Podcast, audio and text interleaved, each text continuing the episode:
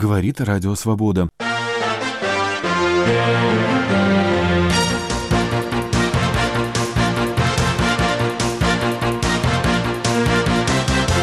Саммит США-Россия омрачен обвинениями против хакеров из ГРУ. Президент любит описывать расследование Мюллера как охоту на ведьм. Ну вот ведьм и поймали. Олег Сенцов продолжает голодовку. Евгений Панов приговорен к восьми годам заключения. Оба заявили независимым адвокатам о пытках, электричеством, с помощью которых у них выбивали признательные показания. Симпатия хорватских футболистов к Украине вызвала бурю негодования в России. Вот хоть убейте, не понимаю, что такого неспортивного в словах «Слава Украине». Эти и другие сюжеты в программе «Итоги недели Радио Свобода».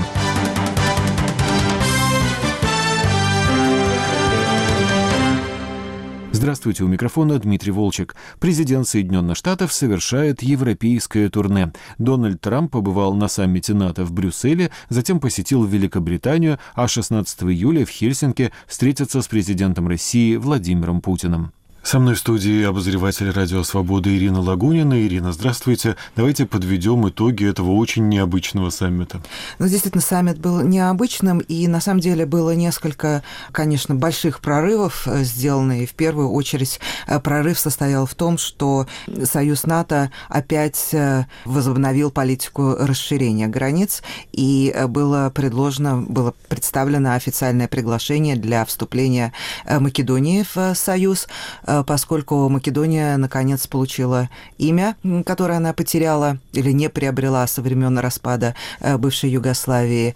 Э, она, страна будет называться Республика Северная Македония, и поэтому все официальные причины, по которым эта страна не может, не могла принимать участие в НАТО, не могла вступать в Союз, теперь сняты, и Союз вновь будет расширяться. Это из серьезных решений, которые были были вынесены на саммите. Грузия не получила формального приглашения к вступлению, но было сказано, что Грузия обязательно вступит. Я думаю, что в Тбилиси сейчас по этому поводу испытывают определенное разочарование, однако все понимают, что НАТО как таковая для переходного периода стран, для развития стран, э, достаточно полезная структура, потому что она позволяет провести хорошие реформы и знает уже, как это делать. Прежде всего, это было сделано в Восточной Европе.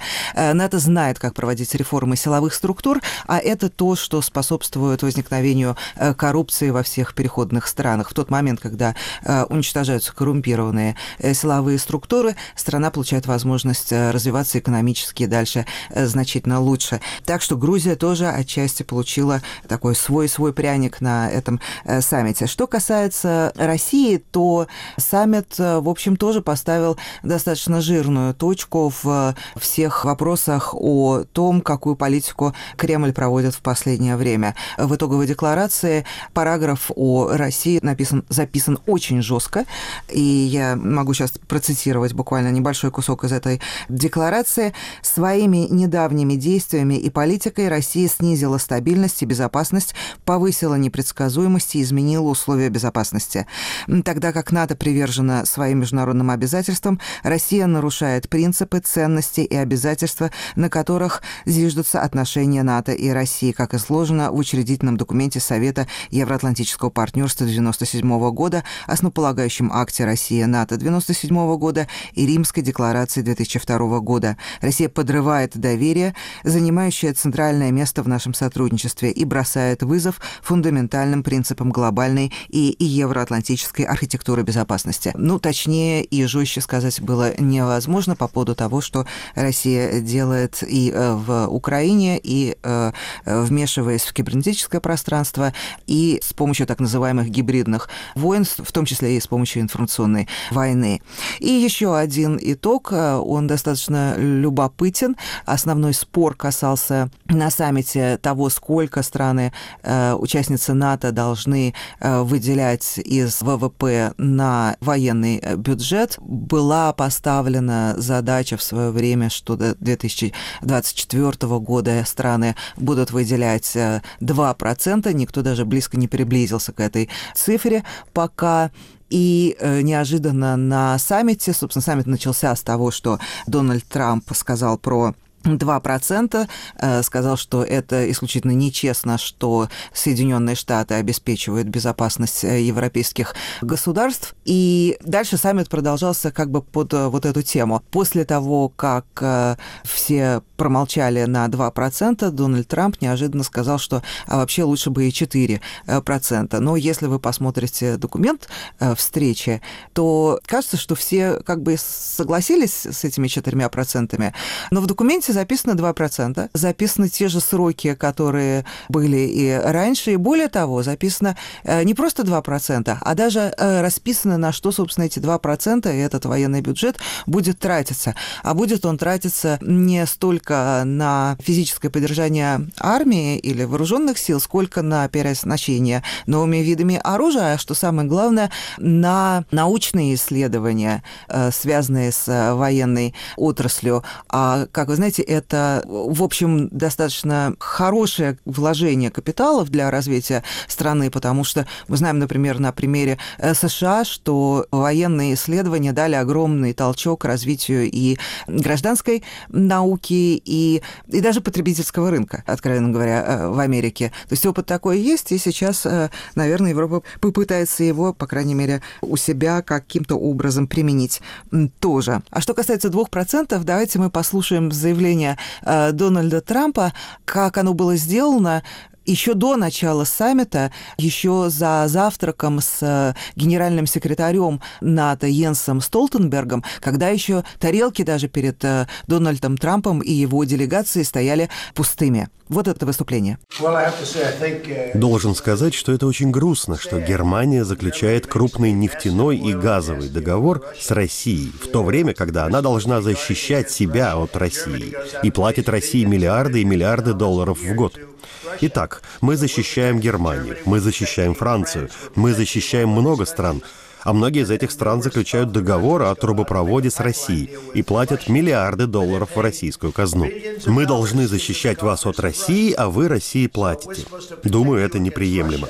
Бывший канцлер Германии возглавляет компанию, которая поставляет газ. И Россия с помощью газа контролирует 70% Германии. Скажите мне, это приемлемо? Жаловаться с первого дня, как я вступил в должность, и допускать то, чего никогда нельзя было допускать. Германия полностью контролируется Россией, потому что 60-70% потребляемой этой страной энергии приходит из России через новый трубопровод. Скажите мне, это приемлемо? Я считаю, что нет. Думаю, это очень плохо для НАТО. И думаю, подобного не должно было быть. Думаю также, что мы должны обсудить это с Германией. И в дополнение ко всему этому Германия отчисляет немногим больше 1% ВВП в НАТО, в то время как Соединенные Штаты в реальных цифрах отчисляют 4,2% с намного большего ВВП. И это, мне кажется, тоже неприемлемым. Мы защищаем Германию, мы защищаем Францию, мы защищаем всех, мы тратим большие деньги на защиту. И это продолжается десятилетиями. Этот вопрос поднимался и другими президентами. Но другие президенты ничего по этому поводу не сделали, потому что либо не понимали до конца, либо не хотели связываться. Но я должен поставить этот вопрос, потому что это несправедливо в отношении моей страны, в отношении наших налогоплательщиков. Я убежден, что эти страны Европы должны увеличить расходы на оборону не в течение 10 лет, а немедленно. Германия богатая страна. Они говорят о том, что чуть-чуть смогут увеличить расходы к 2030 году. Знаете, их можно увеличить уже сейчас, уже завтра, и проблем не знать. Это несправедливо по отношению к Соединенным Штатам, так что придется что-то делать, потому что мы больше это терпеть не намерены. Мы не можем больше это терпеть. Это неприемлемо. Мы должны говорить о миллиардах долларов, которые выплачиваются стране, от которой мы вас защищаем. Все об этом говорят, весь мир. То есть, подождите, минуточку, мы должны защищать вас от России, но почему вы платите миллиарды долларов России? Почему страны-участницы НАТО, в частности Германия, позволяют России контролировать такой большой процент энергетики? И если посмотреть на Германию, то она оказалась в плену у России, потому что она отказалась от угольной и атомной энергетики, и поэтому получает так много газа и нефти из России. Думаю, НАТО надо разобраться в этой проблеме. Думаю, это совсем неприемлемо. Мы с вами в этом согласны. Не знаю, что с этим сейчас можно сделать, но, конечно, нет никакого смысла платить России миллиарды долларов в то время, как мы защищаем их от России. Ирина, ну вот это выступление, связанное с финансированием Союза НАТО, является ли оно отражением каких-то серьезных подспудных конфликтов среди э, стран-членов участниц Союза? Изначально казалось, что такой выпад против Германии, который был сделан, а, собственно, все эти три с лишним минуты э, Дональд Трамп говорил в основном о Германии и о Северном потоке-2, и связал это с тем, что Германия платит миллиарды долларов э, в казну России, а при этом практически ничего не выплачивает, ну, на самом деле выплачивает больше одного процента в бюджет НАТО, казалось, что это будет такой кризис на саммите. Но надо отдать должное, что Ангела Меркель, вообще она э, взяла такую тактику не отвечать э, на критику Дональда Трампа и никогда раньше не отвечала. Но сейчас она ответила и очень быстро ответила, напомнила ему, что, в общем-то, она сама э, выросла в той части Германии, которая была под контролем Советского Союза и прекрасно знает, что такое этот контроль. Так что Германия, как вот мы слышали только что, Дональд Трамп сказал, что Германия в плену у России, она сказала, что никакой пленницей Германия, конечно, не является, а строить газовый поток, создавать этот, этот трубопровод или нет, это э, экономическая проблема, она не относится к военным аспектам, которыми должна заниматься НАТО. Казалось, что конфликт неизбежен, но конфликта на самом деле не получилось. И э, в результате э, все лидеры заявили о своей победе. Как бы Старый Свет, подписав декларацию, вздохнул спокойно и успокоился на своих двух процентах. Дональд Трамп заявил о том, что да, ему пришлось быть жестким, но он уезжает с победой, и только премьер-министр Италии неожиданно заявил, что он ничего никому не обещал, но его голос как-то так утонул. И в результате конфликт, в общем, не возник. На самом деле, если вот даже смотреть на то, как общаются э, между собой лидеры э, стран и главы правительств на этом саммите, то понятно, что, в общем, это люди, которые живут одними ценностями, и им приятно быть э, друг с другом. То есть даже по движению тел было понятно, что никакого серьезного конфликта там не возникло. Ирина, ну давайте объясним нашим слушателям, почему Дональд Трамп так резко выступил против строительства газопровода, против этого Северного потока, упомянул бывшего канцлера Шредера и так далее, и как это может сказаться на судьбе газопровода? Я думаю, что это никак не скажется на судьбе газопровода. Другое дело, что Соединенные Штаты пообещали ввести санкции против тех государств, которые продолжают это э, делать. Почему он э, говорил об этом? По двум причинам. Во-первых, газопровод вызывает огромные споры внутри самой Европы.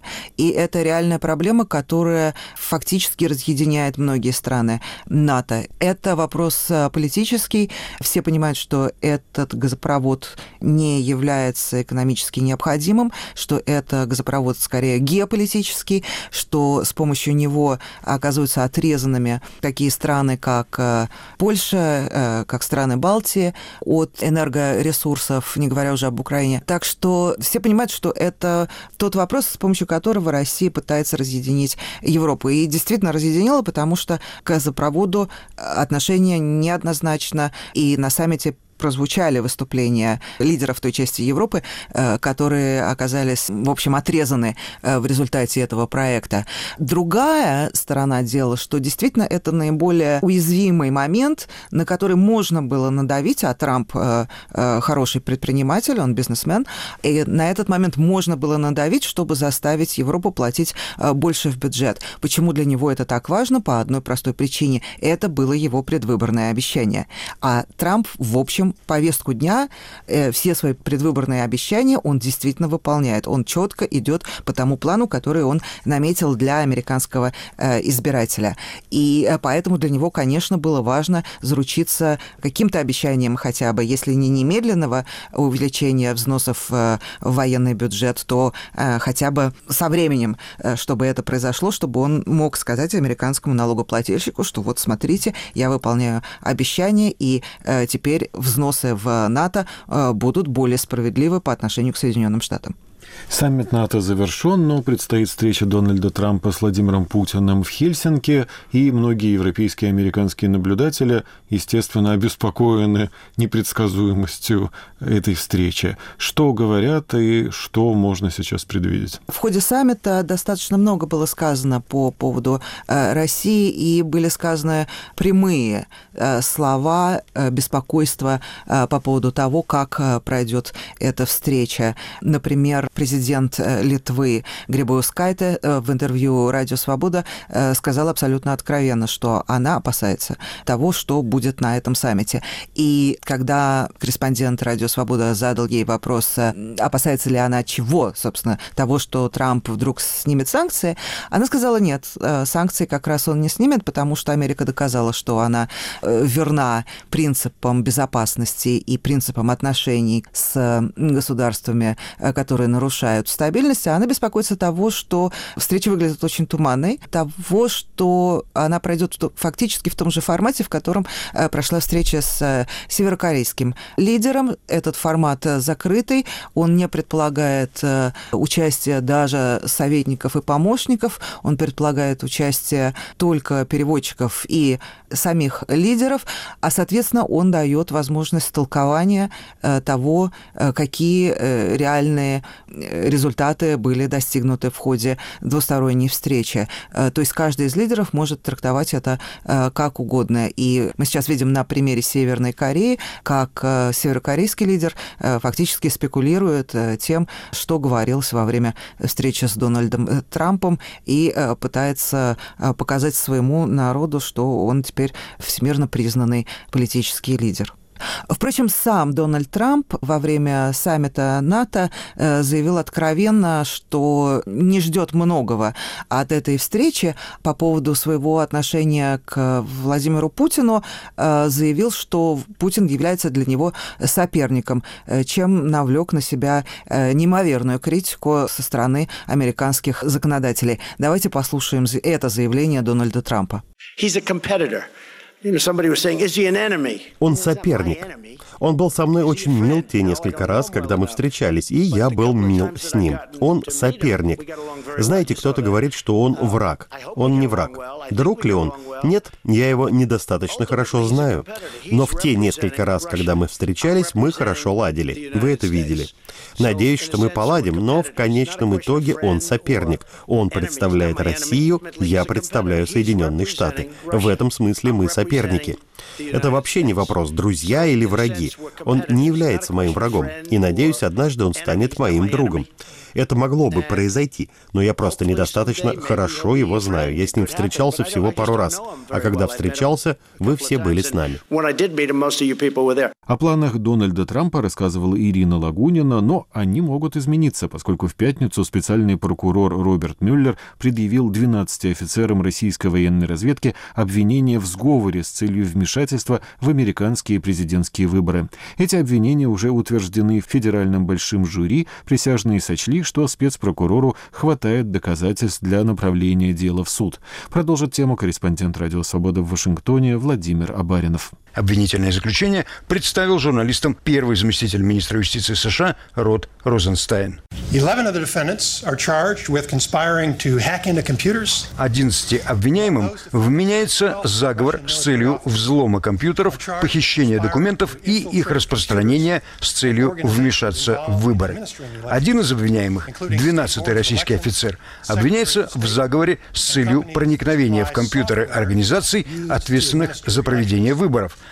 включая избирательные комиссии штатов, секретарей штатов и производителей программного обеспечения и других технологий, применяемых при голосовании. Согласно данным расследования, обвиняемые работали в двух подразделениях Главного разведывательного управления Российского генерального штаба, известного как ГРУ. Эти подразделения осуществляли активные кибероперации по вмешательству в президентские выборы 2016 года. Одно подразделение ГРУ похищало похищало информацию, другое распространяло похищенную информацию. В документе эти действия подробно изложены. Обвиняемые названы не только по фамилии, имени и отчеству, но и по воинскому званию. Указаны номера двух воинских частей и их адреса. Детально описаны способы взлома и публикации полученных сведений. Обвинение утверждает, в частности, что хакеры начали свою деятельность в марте 2016 года взломами личных почтовых аккаунтов сотрудников избирательного штаба Хиллари Клинтон. Получив доступ к переписке, они получили пароли к почтовому серверу Национального комитета Демократической партии и почтовому ящику руководителя штаба Джона Подесты – для размещения в интернете добытых таким образом материалов обвиняемые регистрировали блоги, в частности, под ником Гучифер 2.0. О себе Гучифер 2.0 сообщал, что он румынский хакер-одиночка. Ему долго удавалось вводить в заблуждение даже опытных экспертов, но в конечном счете след привел в войсковую часть 26165, расположенную в Москве на Комсомольском проспекте. Рот Розенстайн заявил на пресс-конференции, что он доложил президенту об обвинениях ранее на этой неделе. Его спросили о реакции президента. Предоставлю президенту самому говорить за себя. Важно, чтобы президент знал информацию, которую мы собрали, потому что президент принимает важные решения в интересах страны. Ему необходимо понимать, какими свидетельствами иностранного вмешательства мы располагаем. Вопрос о реакции президента не праздный. За несколько часов до оглашения обвинительного заключения, но уже после того, как первый замминистра юстиции проинформировал его о новых обвинениях и новых фигурах, фигурантах, президент Трамп в Великобритании на совместной пресс-конференции с Терезой Мэй высказался о расследовании Мюллера в своем обычном стиле. Думаю, нам причинили огромный вред тем, что я называю охотой на ведьм. Думаю, это по-настоящему вредит нашей стране и нашим отношениям с Россией. Думаю, у нас появится шанс иметь очень хорошие отношения с Россией и очень хороший шанс наладить очень хорошие отношения с президентом Путиным. Джон Подеста, один из пострадавших от взлома, саркастически ответил на это. Президент любит описывать расследование Мюллера как охоту на ведьм. Ну вот ведьм и поймали. И я надеюсь, что когда-нибудь они предстанут перед правосудием. Среди обвиняемых на этот раз нет ни одного гражданина США. Тем не менее, обозреватель CNN Дэна Бэш видит в документе признаки сговора. In this indictment, there is also в этом обвинительном заключении есть кое-что, от чего разит сговором. Не на президентском уровне, но на уровне Конгресса. Я прочту это место.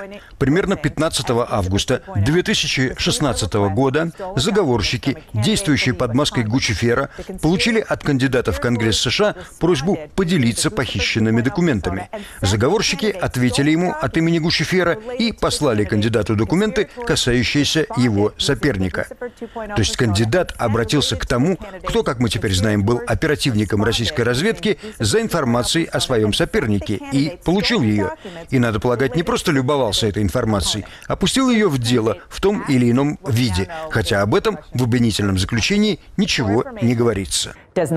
Первый замминистра юстиции уверяет, что он не приурочивал публикацию обвинительного заключения к встрече Трампа и Путина. Но из стана демократов уже раздались призывы к Трампу отменить саммит в Хельсинки. Этого, конечно, не будет. Однако новые обвинения бросят тень на переговоры. Владимир Абаринов, Радио Свобода, Вашингтон. Вы слушаете программу «Итоги недели Радио Свобода». В пятницу исполнилось 42 года украинскому кинорежиссеру Олегу Сенцову, который с 14 мая держит голодовку в российской колонии в городе Лабытнанге с требованием освободить всех политзаключенных украинцев, находящихся в России. У нас на связи наш корреспондент Антон Наумлюк, который следит за судьбой украинских политзаключенных. Антон, здравствуйте. Были ли на этой неделе какие-то новости от Олега Сенцова? Добрый день. По всему миру продолжается акция в поддержку Олега Сенцова и украинских политзаключенных, находящихся в России, освобождение которых требует э, режиссер с помощью своей голодовки. На его день рождения в Киеве прошел огромное шествие с требованием освободить э, Сенцова и с требованием надавить на Россию, чтобы был освобожден украинский режиссер. Дошло до посольств Франции и Великобритании, где были растянуты плакаты, собралось очень много людей, были политики, прежде всего крымско-татарские представители запрещенного в России Меджлиса крымско-татарского народа. Большинство заключенных, освобождение которых требует Олег Сенцов, это крымчане, это крымские татары. Кроме того, поступило сообщение, которое может изменить повестку дела Олега Сенцова, которое обсуждается, во всяком случае, с российской стороны. А, стало известно, что его мама, которая находится в Крыму и проживает на окраине Симферополя, отправила президенту России письмо, в котором фактически ходатайствовала об освобождении сына. Все заявления Кремля, в том числе в лице пресс-секретаря президента, о том, что родственники или Сенцов должны заявить о своем освобождении, просить помилования, ну, фактически вот этим письмом осуществлены.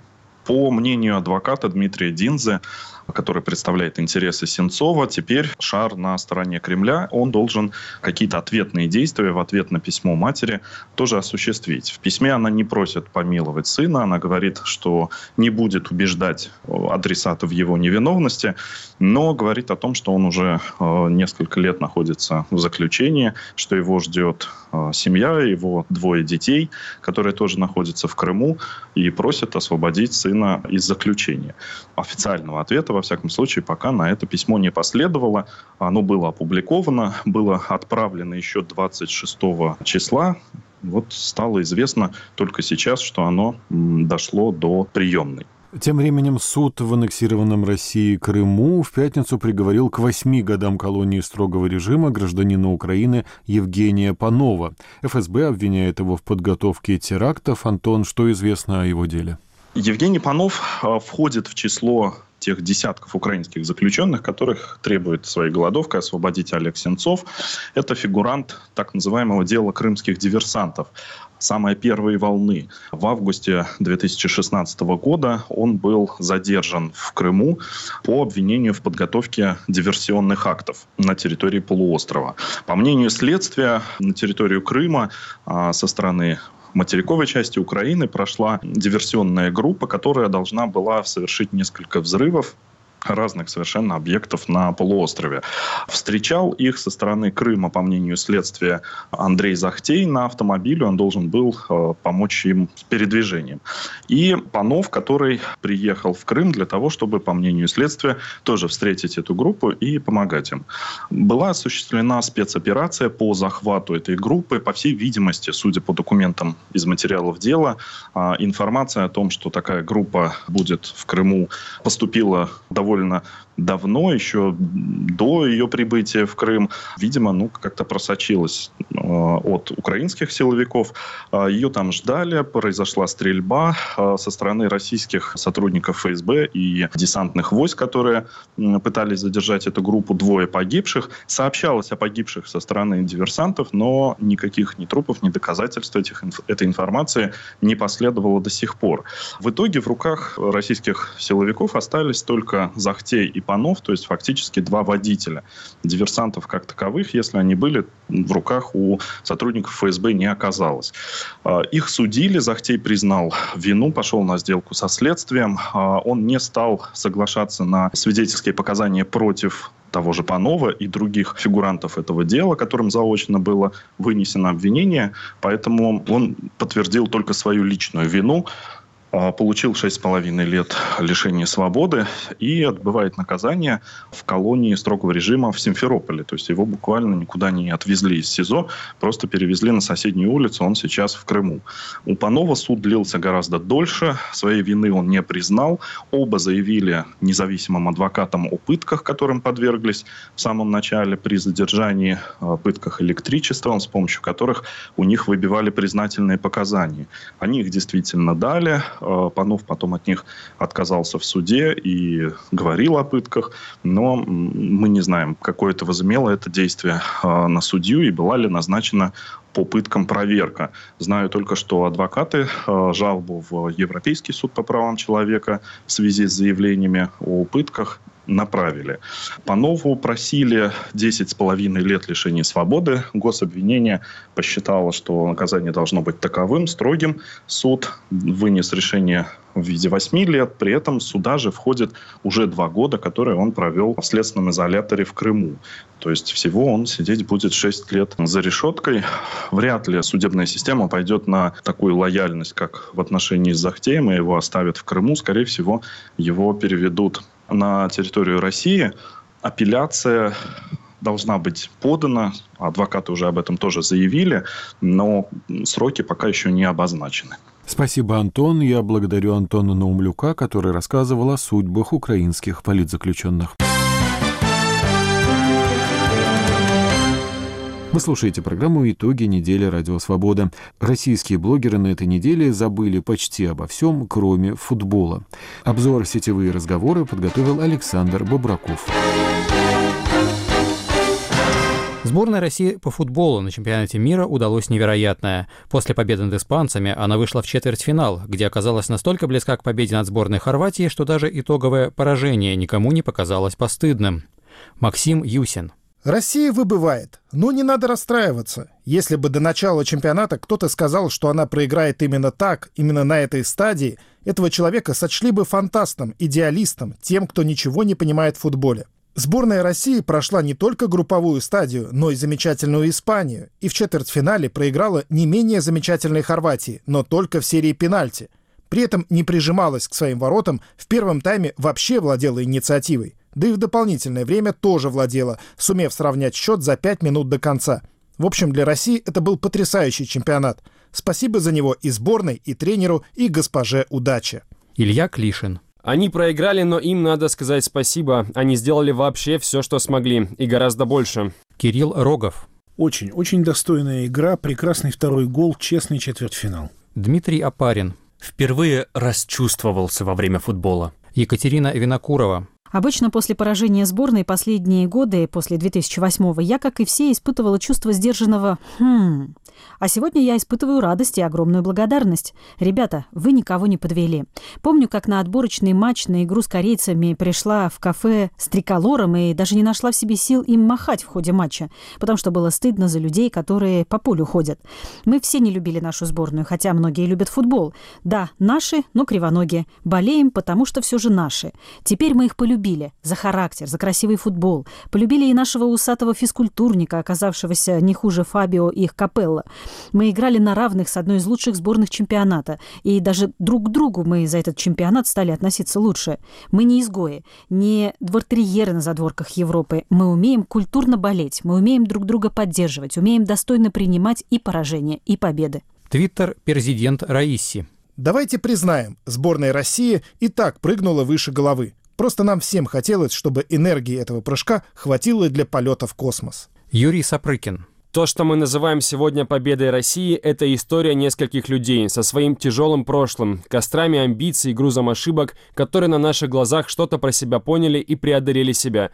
Неверие, невезение, клеймо неудачников, объективно не самые великие способности, нестабильное эго, нежелание бежать и драться, когда и так все нормально. Они сбрасывали шаг за шагом эту тяжесть и в итоге стали выше самих себя. Может, не в техническом плане, но в человеческом. Кто теперь кинет камень в Смолово? Кто скажет, что хорваты слабаки и их победа несправедлива? Это была высокая драма, в которой все проявили себя достойнейше, даже те, кто ошибался. В истории остается не тот, кто выиграл, а тот, кто красиво сражался. Важен не результат, а огонь. И он был. И это уже история. Илья Красильщик. Нет, вы знаете, то, что мы сейчас видели, не передается словами. Мы видели чудо. Мы видели то, что вообще-то недостойны были видеть. Мы это не забудем. И та тишина, которая сейчас над Москвой, она ценнее любого ликования. Александр Васильев. По-моему, это был пока лучший матч чемпионата и по напряжению, и по рисунку игры, и по ее содержанию.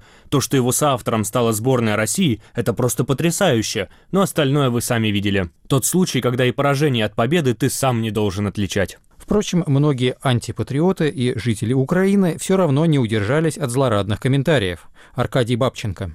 Эх, жаль, Россия вылетела. Не люблю незавершенное победобесие. Представляете, какие слюни были бы в этой кунсткамере, если бы выиграли у хорватов? Какая патриотическая елейная гордость из смеси «Россия», «Победа», «Наши» лилась бы чуть ли не из каждого российского аккаунта. Российские либералы сами побежали бы Путину задницу целовать. А если бы чемпионами мира стали? Ух, такие перспективы открываются. Прям даже не представляю, что он мог бы сделать со страной. Крепостное право можно было бы вводить, в рекруты набирать, пороть на конюшне. Да чего на конюшне? Прям на Никольской. Право первой ночи, десятину, барщину, да что хошь. Хотелось бы на это посмотреть. Жаль, проиграли, я за них болел. Александр Скобов. Вот теперь и я порадуюсь. Победе команды Хорватии и поражению команды вражеского государства. Рано или поздно этому государству будет нанесено и военно-политическое поражение с последующим его устранением с международной арены в качестве сколько-нибудь влиятельной силы. Многие надеялись, что разговоры о подкупе соперников России после проигрыша прекратятся. Анастасия Миронова, Проиграли. Даже немного выдохнула, потому что если бы Фернандес попал, а Акинфеев отразил, сейчас пришлось бы с самого утра оправдываться перед любителями теории заговоров и фальшивых новостей. Ведь никто бы не поверил, что сами. А теперь один неверный удар, один непойманный мяч, и все верят. Ну потому что не может же так быть, что Испанию купили, Саудовскую Аравию, которая деньги откровенно ложкой ест, купили, а на Хорватию денег не хватило. Олег Лекманов. Почему-то никто в ленте из тех, кто писал про то, что игра проплаченная, не извинился, а спокойно теперь делает прогнозы и оценивает то, что произошло. Ребята, вы ведь не только русских, но и хорватов хотели гадами представить. Это нормально, как считаете? Однако сторонников теории «все куплено» оказалось не так-то просто сбить с толку. Жанна Ривкина. Полуфиналистов проверяют обязательно на допинг, поэтому и слились красиво. Давид Алектвадзе. Хорваты их дотащили до пенальти и выполнили условия сделки. Зато наконец-то прекратились шутки о том, что в России теперь ведут крепостное право. На их место пришли попытки понять, можно ли добиться в футболе еще большего, и шире, можно ли в России улучшить еще что-нибудь так же успешно, как уже улучшили футбол. Дмитрий Гололобов. Если Россия сумела как-то вытянуть свой футбол, то уж с экономикой как два пальца об асфальт. Игорь Свинаренко. Население России делится на три категории. Те, кого охраняют, те, кто охраняет, и те, от кого охраняют. А футбол, как мне представляется, может быть, я не прав, требует от членов команды доверия друг к другу и сотрудничества. Без этого попробуй победи. Футбол у нас похож на экономическую политику. Все эти пиндосы и китайцы тупые, а мы просто прикажем ВВП удвоиться и всех обгоним. Валерий Соловей. Как и подавляющее большинство, я болел за национальную сборную – как и подавляющее большинство, я считаю, что она сыграла на пределе своих сил и возможностей. Однако я не вижу в этом ни предмета гордости, ни повода для триумфа. Национальная сборная просто обязана играть на пределе своих сил и возможностей. А учитывая, сколько наши футболисты за это получают, они должны на поле умирать. Что-то глубоко неправильно и порочно в отечественном мироустройстве, если честное и профессиональное выполнение своего долга и обязанностей мы приравниваем к подвигу. Константин Калачев. Говорят, что в России пышным цветом расцвел патриотизм. Вот что я на это скажу. Патриотизм победит, когда чиновник откажется от отката со словами «Нет, я патриот». Как вам не стыдно? Когда сын вип-персоны в ответ на предложение занять место в совете директоров крупной госкомпании и банка скажет «Нет, я патриот, я пойду учителем в школу». Когда председатель УИК откажет вышестоящему начальству в переписке протокола со словами «Нет, я патриот», у нас все по-честному когда обычный человек перестанет бросать окурки и пивные банки у подъезда и на детской площадке, без всяких громких слов о патриотизме, когда российский футболист откажется от мега-гонорара в российском же клубе и отправится за меньшие деньги совершенствовать навыки и набираться игрового опыта в сильные клубы Испании, Англии, Италии, Германии, Франции, чтобы потом еще лучше сыграть за сборную России. Вот тогда и страна расцветет, и футбол разовьется, и дети не захотят никуда уезжать. Еще один околофутбольный повод для обсуждения подбросили соцсетям игрок хорватской сборной Домогой Вида и сотрудник тренерского штаба Угнен Вукуевич. Оба раньше играли за киевское «Динамо». Они опубликовали в сети снятый в раздевалке ролик с приветом бывшим украинским коллегам. Слава Украине! Это победа за «Динамо» и за Украину. Давай, давай! Хорватия вперед! Хотя Домогой Вида и заявил, что никакой политической провокации в виду не имел, никто ему не поверил. Особенно возмущена была так называемая патриотическая общественность. Сергей Миронов. Я уверен, что высказывание хорватского игрока Виды после матча с Россией не сможет омрачить дружескую атмосферу, царящую на чемпионате мира. Расстраиваться не будем, но хочется пожать плечами и спросить, зачем? Егор Холмогоров. После криков хорватов «Слава Украине!» хочешь не хочешь придется болеть за мерзких англичан. Жаль, что они не орали до матча. Глядишь, тогда наши на злости выиграли бы. Павел Данилин. Мне не доставило удовольствия то, что хорватские футболисты поздравили Украину в видеообращении. Ничего тут приятного нет. Но ничего страшного нет тоже. Два хорвата, игравшие за киевское «Динамо», поздравляют свою материнскую команду и своих заказчиков. Есть ли чем тут возмущаться? Нет. Впрочем, и с одобрением относиться к их поступку у нас нет нужды. Так что просто фиксируем это, не больше. Ну и, конечно, стучим в ФИФА с предложением дать оценку действиям хорватской сборной, ведь спорт вне политики. На сайте Live обзор социальных сетей по этой теме получил название «Вида гнида». А на сайте Спортэкспресса подборку мнений бесхитростно назвали «Петушок хорватский». Модест Колеров. Прочитайте, кто творил геноцид сербов, что такое серборезы, кто их вдохновители, что с ними в современной Хорватии, и вы поймете, что значит слава Украине из уст хорвата, победившего Россию. Сербы – наши братья и по нацистскому геноциду. Александр Биланов. Заметим, что сборная Хорватии вышла на поле в форме цвета хорватской фашистской ультраправой националистической клерикальной организации «Усташа». Усташами был организован геноцид сербов, евреев и цыган. Были созданы многочисленные концлагеря в годы Второй мировой войны. После освобождения Югославии партизанами большинство лидеров усташского движения скрылись в странах Европы и Америки, где создали сеть радикальных организаций. 10 октября 2017 года, накануне футбольного матча хорватской и украинской сборных, в центре Киева прошло массовое шествие неонацистов под антисербскими и антироссийскими лозунгами. Его участники скандировали «Руска курва» и расклеивали на улицах стикеры с российской символикой и надписями «Сербов на вербы, москалей на ножи». Перефразируя Николая Озерова, скажу «Такой футбол нам не нужен». Буду болеть за англичан и французов. По антигитлеровской коалиции они были нашими союзниками. В результате Домогой-Вида получил официальное предупреждение, а Вукоевича оштрафовали и уволили из штаба сборной. В российских патриотических кругах не могут определиться, достаточно это победа над фашизмом или нет. Твиттер нефритовый. ФИФА оштрафовала хорвата Огнена Вукоевича на 15 тысяч долларов за участие в русофобском ролике. Мелочь, а приятно. В Украине при этом решение футбольных чиновников было принято в штыки. Не все его поняли и в России. Твиттер профессор Преображенский. Третий день не может страна успокоиться после криков хорватского футболиста. И вот что занятно. Кричал человек из Хорватии что-то про Украину, а оскорблена Россия. Знаете почему? В России не могут понять и принять, что Украина другая страна. Хуже, лучше, неважно. Другая. Анна Ведута. Вот хоть убейте, не понимаю, что такого неспортивного в словах «Слава Украине». Ну, слава, ну, Украине. Что такого-то? За что хорвата наказали? Еще мог сказать «Слава моей жене» или там «Слава макаронному монстру». Твиттер «Инфовойска Украина». В Кремле так сорвало башню от славы Украине, что даже пришлось башлять за предупреждение для вида. Несчастный у них народец, оболваненный и обворованный кремлевскими фашистами. Владимир Варфоломеев. Все-таки интересные правила у ФИФА. Футболистам разрешается быть доверенными лицами Путина или получать почетное гражданство у Кадырова, но говорить «Слава Украине» нельзя досталось от разгневанных комментариев и Международной Федерации футбола. Дмитрий Гордон. ФИФА – это позорная организация, я презираю ее, и говорю это открыто. Презираю за то, что они легли под Россию, за то, что не отменили чемпионат мира в России, за то, что стелются перед Путиным, влизывают ему все, что можно, встречаются с ним, дарят ему футболки, как это сделал Инфантино. То есть дарить Путину футболку с 11 номером – это не политика, а то, что Вукович и Вида говорят о поддержке Украины – это политика – в этой организации FIFA негодяи, двуличные, мерзопакостные, коррупционные негодяи. Хорватские болельщики в день полуфинального матча с Англией пронесли по центру Москвы огромный баннер с надписью «Спасибо, Россия», а потом пришли с ним на стадион. Сергей Марков. А вот хорватские болельщики извиняются за фашистский и русофобский лозунг своего футболиста. Понимают, что Россия оскорблена, и вывесили на улице Москвы свой огромный флаг с надписью «Спасибо, Россия». И это хорошо, но мало. Хорватский футболист, публично говорящий фашистские лозунги, должен быть отчислен из сборной Хорватии за это. Если он будет играть, правильно, чтобы любое его действие на поле встречалось публичным осуждением неофашизма. Виду во время игры действительно свистали с трибун. Это его вряд ли сильно расстроило. Хорватия выиграла у Англии и вышла в финал. Но после матча хорватский защитник все же вернулся к своим словам и сказал в эфире российского телевидения. Я сделал ошибку. Я хочу еще раз извиниться перед русскими людьми. Извините, это жизнь. Надо учиться на ошибках. Тут уже расстроились некоторые комментаторы из Украины.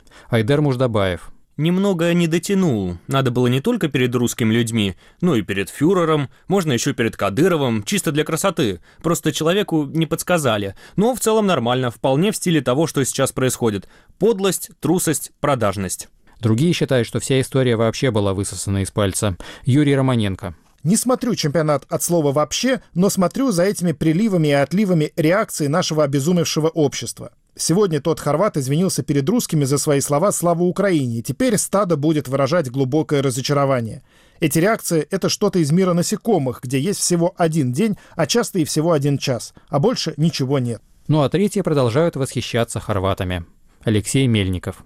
Любовь моя Хорватия, за моим окном звенят колокола. В честь тебя. Как бы ни завершился финал, она, Хорватия, главный и единственный герой чемпионата. За что мы восхищаемся тобой? За страстную, невероятную, красивую игру. За победу над сухостью, рациональностью, за стойкость. Хорватия влюбила в себя Россию, несмотря на то, что вынесла из турнира российскую среднюю команду и лишила путинскую пропаганду инструмента для сокрытия пенсионного ограбления граждан. Команду Путина нужно победить. Ее можно победить. Берите пример с Хорватии. Сражайтесь и верьте в себя. Пусть команда Путина уйдет в прошлое с поля, понуро опустив головы и плечи. Обзор блогов подготовил для программы «Итоги недели» Александр Бобраков, а мы продолжим тему в рубрике «Телерейтинг». Я приветствую обозревателя «Новой газеты» Славу Тарощину. Слава, ну я не сомневаюсь, что эта пустяковая хорватско-украинская история была раздута создателями телевизионных ток-шоу до размеров самого большого слона на свете. Обычно они такие вещи не пропускают и не упускают. Да, вы абсолютно правы, но, как всегда, важны нюансы, потому что раздуто – это даже некорректное слово, это что-то другое. Вот я, например, проследила, дала себе труд, проследила за Артемом Шейниным. На следующий день после игры России с Хорватией он был в эфире в течение восьми часов. Круглосуточно, потому что ночью идет повтор дневных эфиров. И я старалась тоже подключаться к каждому его включению, чтобы посмотреть темы именно вот в таком в прямом отклике. И вот там вот это вот ничего, в общем-то, этот комариный укус, вот в течение восьми часов они муссировали примерно эту тему. За это время сами герои роликов уже покаялись и там просили прощения, не просили, но очень об этом сожалели. За это время ФИФА наложила штраф, сделала порицание двум игрокам. За это время оштрафованного одного игрока Национальный хорватский футбольный союз уволил. То есть все, что можно было, все было сделано. И газеты зарубежная, зарубежная пресса дружно как бы поддержала Россию. И все это не имело никакого ровно значения для Шейнина. Это обсуждалось, подключались какие-то сюжеты украинские, кто-то чего-то в Твиттере, кто-то в Фейсбуке, кто-то что-то сказал, сделал, и вот это вот все 8 часов. И вот здесь, конечно, вопрос, которым я, я задавалась в предыдущем нашем выпуске нашей программы, а сейчас он меня еще больше волнует, потому что я вообще вот это вот двоемыслие, которое воцарилось на нашем телевидении, я не понимаю. То есть я понимаю, что никакой Шейнин не мог бы сидеть в эфире 8 часов вот, вот с этим вот э, абсолютно ничего не значащим роликом. Значит, это было какое-то задание, что это вообще, что это за, за демиурги новой реальности, откуда это такие задания в то время, когда мейнстрим свидетельствует о том, что у нас все замечательно, гостям нравится наша страна, вот эти вот ролики английского мальчика его отца, которые вызвали большой шум, потому что там тоже, как оказалось, не все так гладко. Тем не менее, они крутились по всем каналам. И действительно, главное достижение, главное достижение, вот казалось бы, уже такой внутренний итог вот всех этих дней, ну, в том числе и для нас, это то, что мы научились, не то чтобы мы научились говорить о поражениях как о победах, потому что это-то мы как раз прекрасно умели, а мы научились говорить адекватно о каких-то проблемах, ну, пусть и таких не самых важных, как футбол. И вдруг вот все это, все это опять смешивается в этой каше пропагандистской, и этого я не могу понять, потому что, с одной стороны, это, с другой стороны, и Шейнин. Э, Причем Шейнин уже сражается на этом фронте один. Норкин ушел в отпуск, э, Белова ушла в отпуск. И даже господин Соловьев, вот он его целую неделю не было, он, конечно, подтянется там поближе, э, так сказать, к важным событиям и важным встречам, но пока его нет в эфире. Так вот, как-то я пытаюсь понять, как можно, как можно с точки зрения идеологии жить в крепости, осажденной врагами, с настежь открытыми воротами. А вот это как раз то, что наша пропаганда, в том числе и вот с помощью вот этих э, двух хорватских э, игроков, э, она делает регулярно. Слава, ну мы уже много раз говорили о том, как эта пропаганда обсуждает дело об отравлении Скрипалей. Ну вот появилась смешная новость о том, что племянница Сергея Скрипаля, Виктория, которая постоянно появляется на телеэкранах, она уже несколько месяцев трудоустроена в компании, которая производит передачи для Первого канала. Вас удивила эта новость? Ну, меня удивила, извините, ее глупость. Новость-то не удивила, потому что э, для этого не нужно быть телевизионным обозревателем, чтобы понимать, что все люди, которые сидят в эфире по 8 часов, о чем говорилось выше, это основной корпус, конечно, получает деньги. Это, так сказать, понятно, потому что что-то эти, они же живут там в студии, они что-то должны есть, пить. Это все понятно. Ну, для кого-то это дополнительный заработок. Для этой дамы, она, кажется, если я не ошибаюсь, из Ростовской области, это, наверное, основной сейчас заработок. Дело в том, что она, конечно, лукавит, потому что она была не только, и не пусть говорят, и не только на, на Первом канале, но и на России она бывала. То есть она была таким важным персонажем, когда можно поступиться какими-то экономическими соображениями. Я не знаю, останется ли она.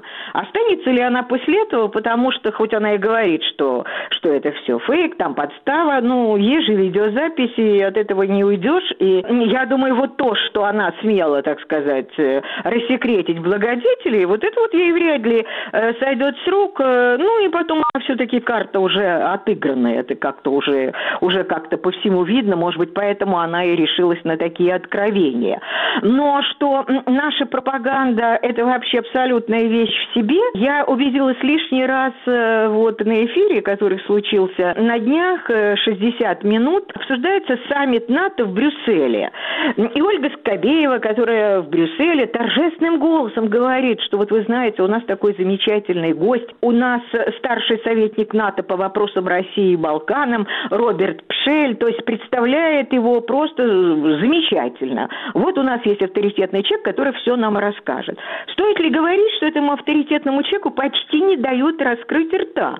И в конце концов Роберт Пшель, который прилично владеет русским, он сказал, зачем вы меня вообще позвали? Вы же знаете, сами знаете ответы на все вопросы. То есть он очень точно уловил суть нашей пропаганды. Отвечать на те вопросы, которые сам ставишь, и так, как ты сам считаешь нужным. И вот это вот, конечно, было замечательно, потому что э, они пытались доказать, что главный враг опять Россия, что в коммюнике, принятом на саммите НАТО, 57 раз значилась Россия, при этом Роберт Пшель, он, по-моему, хоть и понимал, с кем он имеет дело, но он был ошарашен.